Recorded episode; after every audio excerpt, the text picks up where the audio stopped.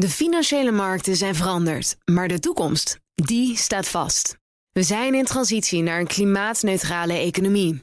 Dit biedt een van de grootste investeringskansen van onze generatie. Een kans voor u om mee te groeien met de klimaatoplossingen van morgen. Meer weten? Ga naar carbonequity.com. Carbon Equity. Do good by investing better. Het is bij ons op de redactie de laatste tijd veel over vertrouwen gegaan. Vertrouwen in ons als journalisten, vertrouwen in de politiek en vertrouwen in instituties. Dus toen wij nadachten over zomerseries, was het gelijk duidelijk dat er ook een serie over vertrouwen moest komen. Of misschien beter gezegd, over gebroken vertrouwen. Ik heb best eens mensen gesproken. Iedereen heeft onafhankelijk van elkaar gezegd: Ik vertrouw eigenlijk helemaal niemand meer. Ik vertrouw de overheid niet meer door die toeslagenaffaire. Ik vertrouw ze niet meer door de coronacrisis. Ik vertrouw multinationals niet. Ik vertrouw politieke partijen niet. Ze zeiden eigenlijk: de enige persoon die ik vertrouw ben ik zelf. Dit is Jesse Beentjes van de opinieredactie. Hij ging op zoek naar de reden van dit wantrouwen. En ik praat ook met Anouk Turkenburg, chef online bij het FD. Zij heeft namelijk een les ontwikkeld voor jongeren om nepnieuws te spotten. Daarna hoor je van Jean Dome. Inmiddels algemeen verslaggever van het FD, maar van 1997 tot 2005 liep hij rond in Den Haag. Als parlementair verslaggever en later ook als chef van de politieke redactie van het Algemeen Dagblad. Jean voorziet een lastig najaar voor de politiek. Met allerlei dossiers die maar door blijven slepen. En we hebben het over de populisten die hier handig op inspelen. Dit is De Week Voorbij, de weekendpodcast van het FD. Mijn naam is Paulien Suuster. En er was één uh, vrouw die, die observeerde al dat ik met mensen aan het praten was. En toen, ja, ze zat vlak bij mij, dus ik dacht, nee, ik ga haar ook uh, aanspreken. En zij was de enige persoon die echt niet met mij wilde praten. En dan kwam een soort van boosheid vanuit haar. Van ik wil niet met jouw soort mensen praten. Je hoorde Jesse net al even. En Jesse werkt dus op de opinieredactie van het FD. Samen met onze collega Ahmed Majid ging hij naar de theatershow van influencer Boy J. Dat, dat, is wel, dat resoneerde wel heel erg. Ook tijdens die voorstelling heb ik daar nog heel vaak aan gedacht. Ik dacht van, oh ja, er zitten hier ook echt mensen in de zaal die dit dus wel echt vinden. Dat ik als journalist en mijn collega Ahmed als journalist...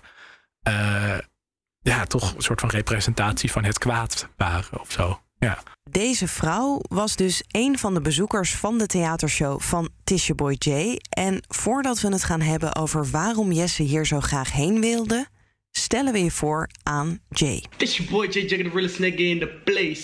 En vandaag gaan we even een hele andere video doen. Ja, vandaag wordt het de Wie ben ik video. Want jullie kennen me wel, maar jullie kennen me niet. Snap je wat ik bedoel? Hij is een uh, influencer. Hij heeft uh, bijna 300.000 volgers op uh, Instagram. Um, voorheen was hij bodybuilder en boekhouder.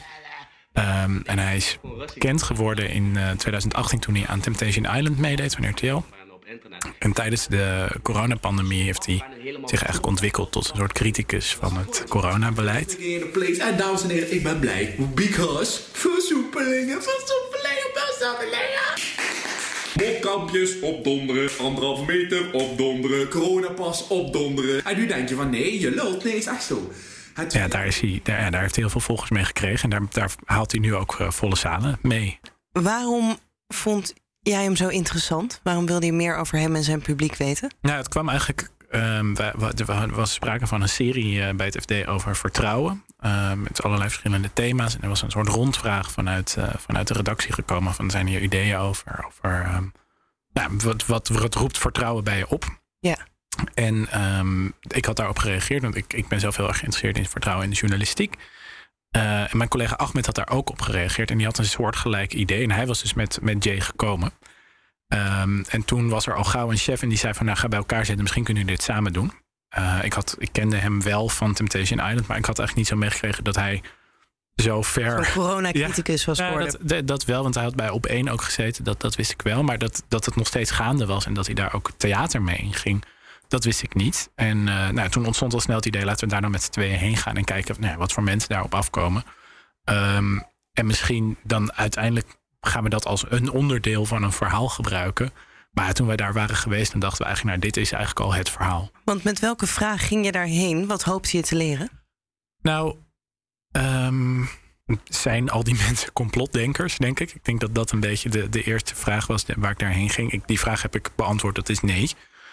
En ik, maar ik was vooral eigenlijk vooral heel nieuwsgierig van wat voor mensen komen daar nou precies op af. Geloven die alles wat hij zegt? Hoe, hoe is hun vertrouwen in de media, in ons als journalisten? Wat doet hij tijdens die theatershow? Ja, en wat hij eigenlijk doet in die show, die show heet Politiek Correct.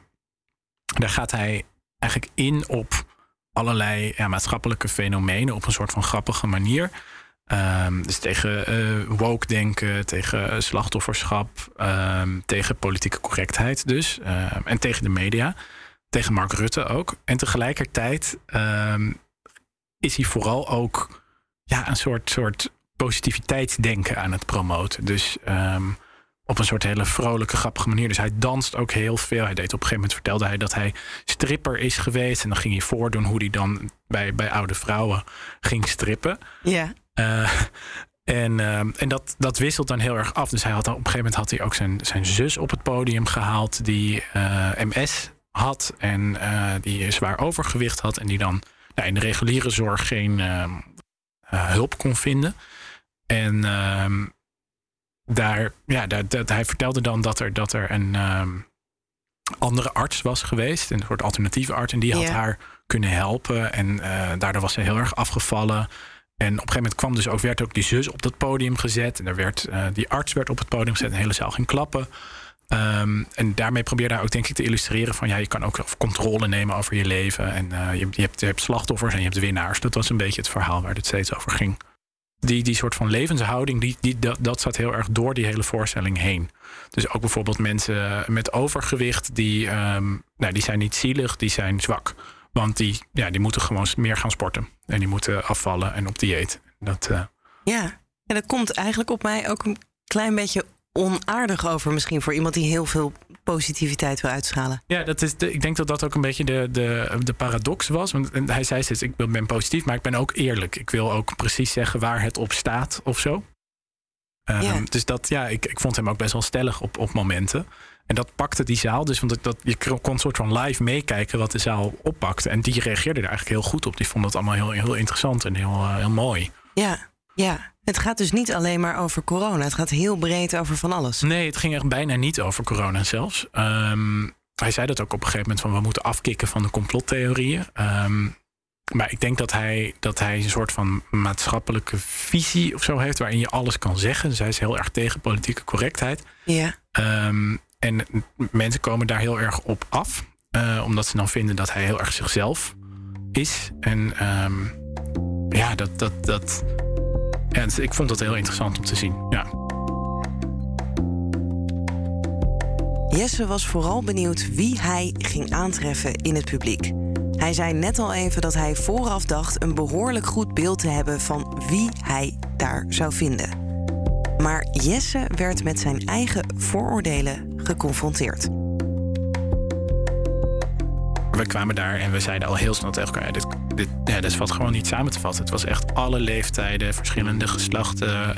Um, uh, mensen van kleur, witte mensen. Je zag mensen met een hijab. Je zag um, vrouwen met een parelketting. Uh, ja, mensen, en ik heb een buschauffeur gesproken. Um, mensen die in de zorg werken. Uh, ja, dit, ik vond het echt heel divers.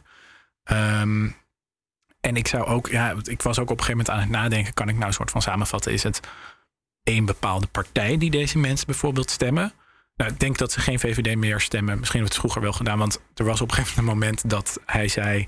Mark Rutte moet aftreden. En die hele zaal ging heel hard klappen. En uh, dus dat, ik denk dat ze dat niet meer gaan stemmen. Maar verder, ik zou het echt niet kunnen zeggen... wat hun, uh, hun politieke overtuiging was. Nee. Ben je veel FD-lezers tegengekomen?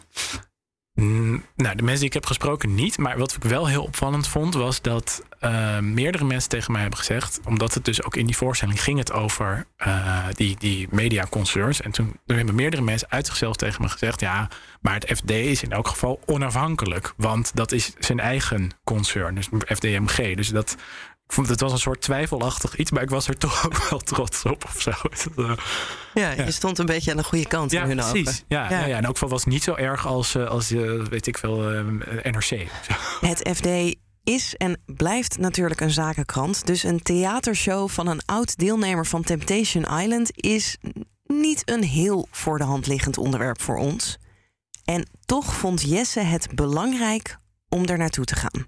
Volgens mij is het motto van, van onze krant is uh, wie volgt leidt. En dat, dat is, ja, ik denk dat dat hierbij echt uh, heel erg geldt. Ik, ik denk dat, dat de bestuurs. Uh, cultuur in Nederland is echt aan het veranderen. En, en, maar ik, het is wel heel vaak, en dat is denk ik ook heel een soort van gemene deler het commentaar daarop, is dat het toch heel vaak over u zonder u is. Um, en ja, als onze FD-lezer degene is die hij zegt te zijn, of zij, uh, namelijk de besturend Nederland of Nederland met, met een bepaalde invloed op zakelijk of politiek gebied, dan is het heel belangrijk om ook ja, kennis te nemen van mensen die niet in die bestuurscultuur zitten.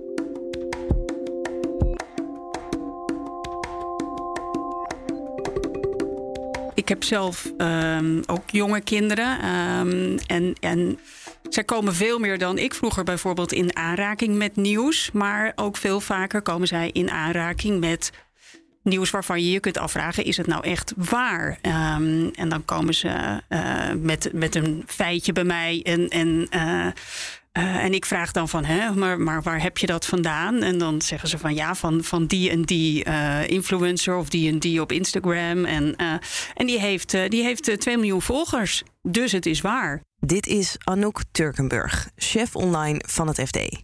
En ook Anouk is bezig met vertrouwen in de media. Ze heeft samen met collega's van het FD en BNR Nieuwsradio een cursus gemaakt speciaal voor scholieren, die ze moet helpen om om te gaan met desinformatie.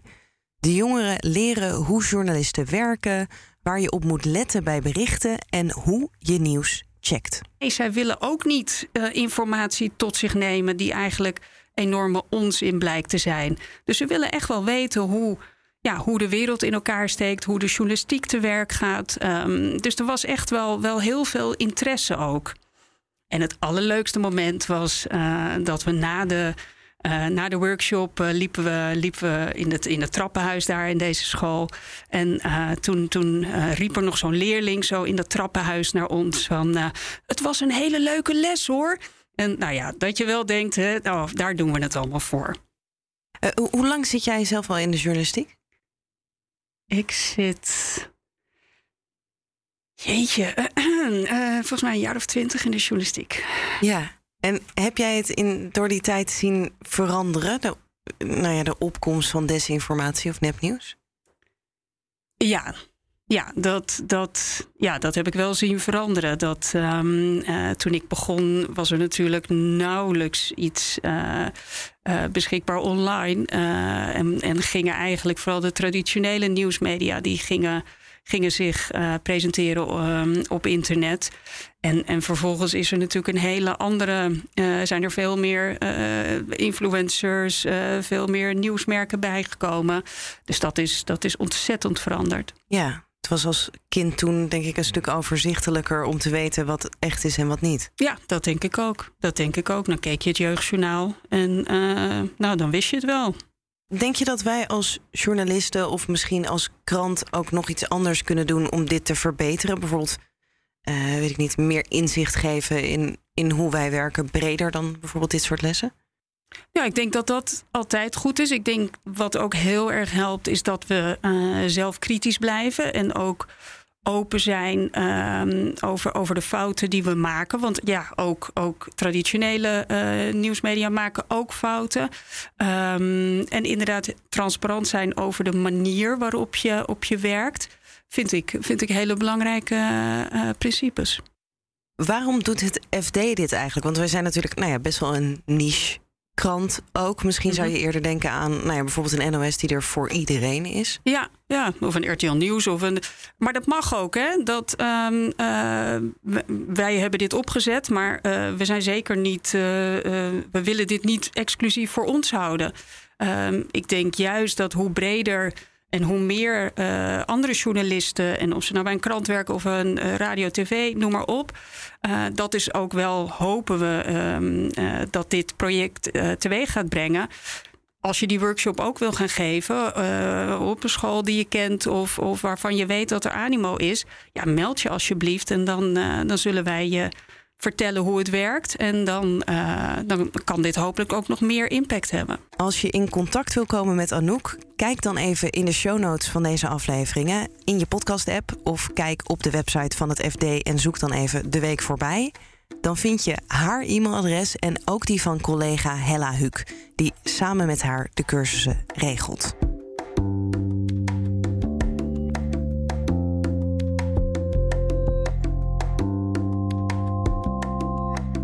Over een paar weken is het zomerreces voorbij. En stromen de gangen van het Tweede Kamergebouw weer vol met Kamerleden en journalisten.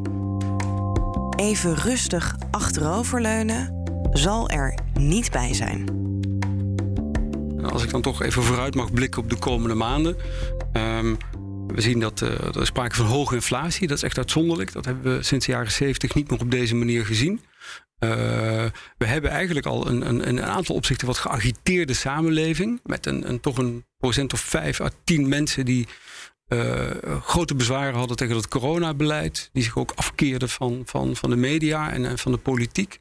We zien dat vertrouwen in de politiek niet heel hoog is. Nou, als daar nu hele hoge prijzen bij komen, prijsstijgingen die we al zien, als gas nog duurder wordt, mensen moeilijker rond kunnen komen, dan is dat denk ik wel een voedingsbodem voor, voor populisme. En, en dat zou kunnen betekenen dat, die, dat dus meer mensen in de verleiding komen om hun stem op dit soort protestpartijen, want dat zijn het dan, uh, uit te brengen. Ja. Maar dat is allemaal koffiedik kijken. Je hoort Jean Dome, algemeen verslaggever bij het FD. En daarvoor heeft Jean lang in Den Haag gewerkt. In 1997 begon hij en in 2005 ging hij weer weg. En dat was natuurlijk een boeiende periode, want dat weet je niet op het moment dat je erheen gaat. We begonnen uh, midden in, in de periode van die paarse kabinetten. En uh, op een gegeven moment kwam Pim Fortuyn op. En zagen we eigenlijk, en dat is eigenlijk na 9-11 begonnen. Toen kwamen heel veel dingen in beweging, maatschappelijk en politiek. Ook een tijd waarin de Haagse politiek flink werd opgeschrikt door nieuwkomers en protesten. 1998 speelde er ook een grote boerencrisis. Ik denk dat het goed is om daar eens even op terug te blikken. En um, uh, toen hadden we een probleem met de varkenstapel. En het kabinet, dat was dus Paars kabinet. Josias van Aartsen was minister van uh, Landbouw. Uh, wilde de varkenstapel verkleinen. Ja. En dat leidde ook tot boerenverzet. En tot veel emoties. En um, ik dacht nu, nu ik de debatten in de Kamer volgde over over, over de stikstofproblematiek. Ik denk, ik ga eens terugkijken wat daar toen eigenlijk over gezegd werd. En wat me opviel was dat Janmaat ook destijds probeerde mee te surfen op de onvrede van de boeren. En ik herinner me ook in een, tijdens een schorsing van het debat, dat was heel woelig. Toen is de publieke tribune ontruimd, omdat er geschreeuwd werd en geklapt en geprotesteerd. Jan Maat op een gegeven moment tijdens even die schorsingen... en ik zie hem daar nog staan met gebalde vuisten tegen de boeren riep... jullie moeten gaan vechten, jullie moeten gaan vechten met de mobiele eenheid. Ja. En wat ik me ook herinner is dat die boeren een beetje met een blik keken van ja, wat moeten we met die rare snuiter? En um, uh, dus, dus ook de boeren destijds hè, distancieerden zich eigenlijk van, uh, van Hans Janmaat, wilden niet met hem geafficheerd worden. En wat ik wel opvallend vond in de inbreng van Janmaat, zag je toch veel argumenten die uh, door populistische partijen ook vandaag de dag worden aangevoerd.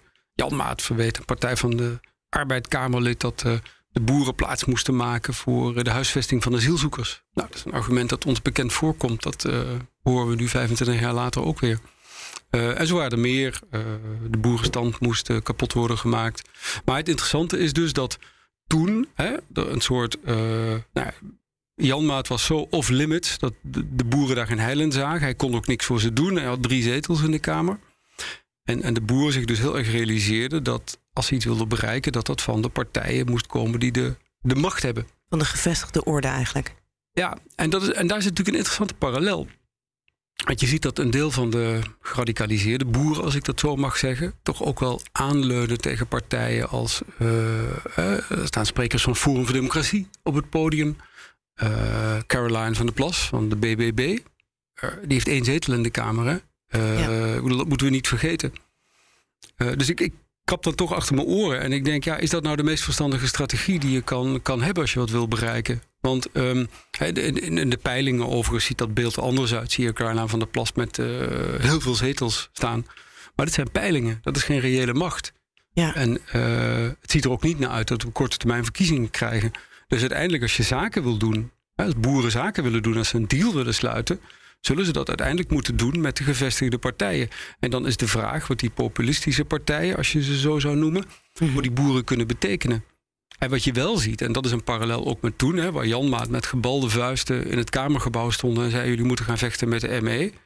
Zo zie je nu toch ook wel dat in ieder geval een aantal van die politici die op het podium staan, die lijken er toch ook wel hè, eh, genoegen in te scheppen wanneer er acties ontstaan en uh, wanneer er gedoe is.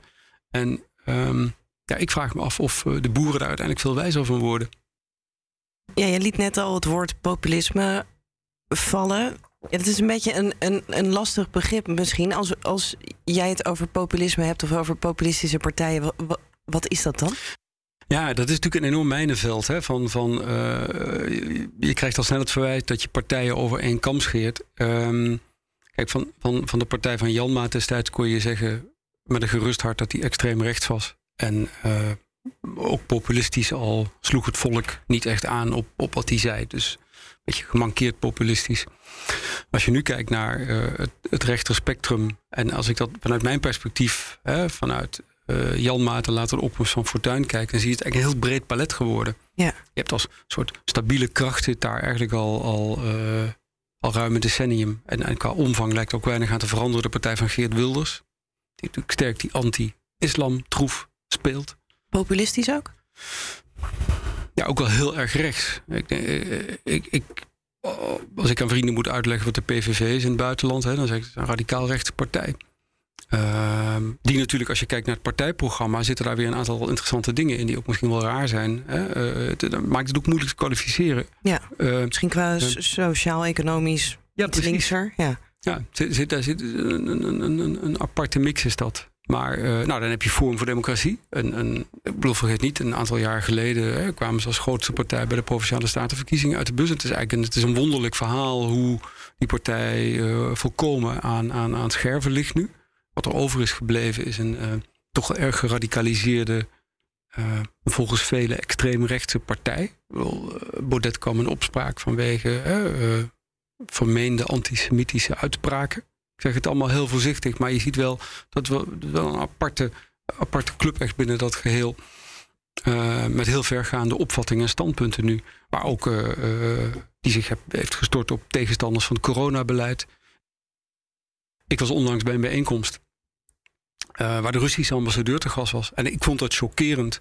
Hè? daar zat een zaal met honderden FVD'ers die uh, de Russische ambassadeur toeklapte. Die zonder enige kritische tegenvraag zijn verhaal mocht doen. En um, er zaten nog een aantal mensen op het podium. John Loveland, iemand die voor de luisteraars, is interessant. het is een man die een instituut in Parijs leidde, dat door, Russen, door, door, Russen werd gefinancierd. Een soort politiek instituut, die later ook voor de FVD werkte. Um, ja, dat is een, uh, een man die onversneden het standpunt van het Kremlin naar voren brengt. Dus ik vond het een chockerende bijeenkomst. En dan zie je, dat is dus interessant, van het is zorgen, over, zorgen maken over onze cultuur en te, uh, klagen over te veel buitenlanders. Het is afstand nemen van het coronabeleid, maar het is ook een, een pro-Poetin koers varen. Dus dat maakt dat tot een wel, ja, erg radicale eh, partij. Nou, en als je daar dan tegenover die BBB van Caroline van der Plas uh, zet, om even hè, uh, naar die partij te kijken, ja, dat, dat is dan een stuk gematigder. Dat, dat komt voort uit boerenlobby, boerenonvrede. Ja, eergisteren zat je nog bij op één, Caroline. Gisteren had je een avondje vrij en nu zit je alweer bij ons. Je bent toch wel een mediafenomeen van formaat. En het enige wat je vraagt voor een tv-optreden is een consumptiebon en een ruime parkeerplaats.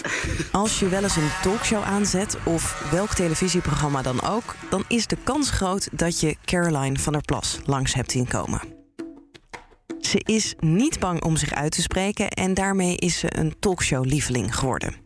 Jean ziet ook nog een andere trend in televisieland. Ik ben niet geïnteresseerd in de vraag of Thierry Baudet liever thee of koffie drinkt. Dat interesseert me eerlijk gezegd geen barst. En ik vind dat je uh, mensen moet, moet vragen en bevragen op hun standpunten.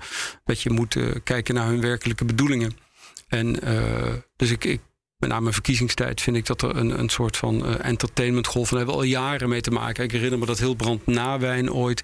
Die was even voor de luisteraars.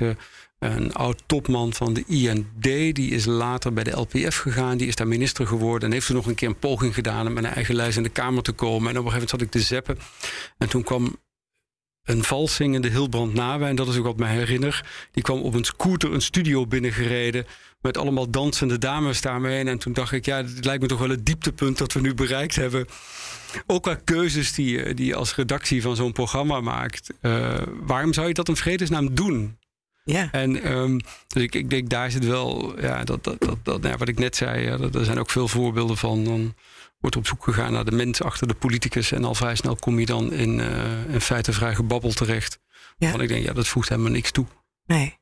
De- Denk je dat we het een beetje hebben geaccepteerd in die, eh, nou ja, laten we zeggen, twintig jaar populisme, dat gewoon een deel van ons parlement populistisch is? Dat is er nou eenmaal. Ja, maar we hebben daar niks aan te accepteren. Ik bedoel, we hebben verkiezingen en eh, mensen stemmen zoals ze stemmen. Ja. Dus het, eh, wat je wel ziet is dat het, het aandeel van die stemmen grosso modo vergelijkbaar is. Hè, 2002 nu.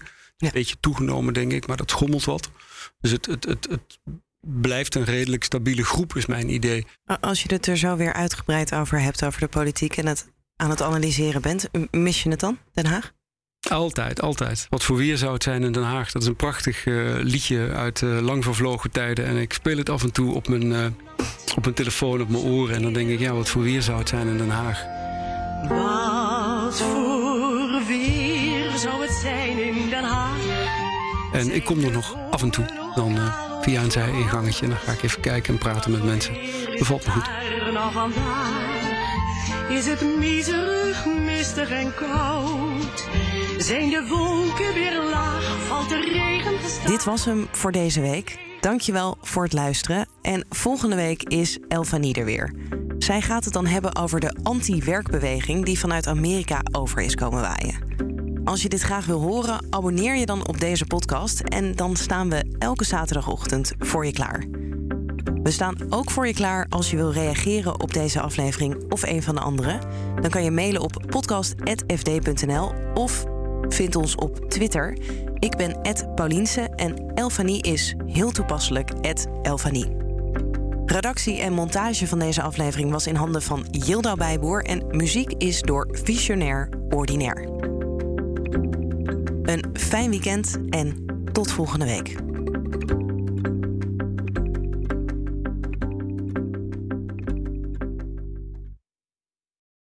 De financiële markten zijn veranderd, maar de toekomst, die staat vast. We zijn in transitie naar een klimaatneutrale economie. Dit biedt een van de grootste investeringskansen van onze generatie. Een kans voor u om mee te groeien met de klimaatoplossingen van morgen. Meer weten? Ga naar carbonequity.com. Carbon Equity. Do good by investing better.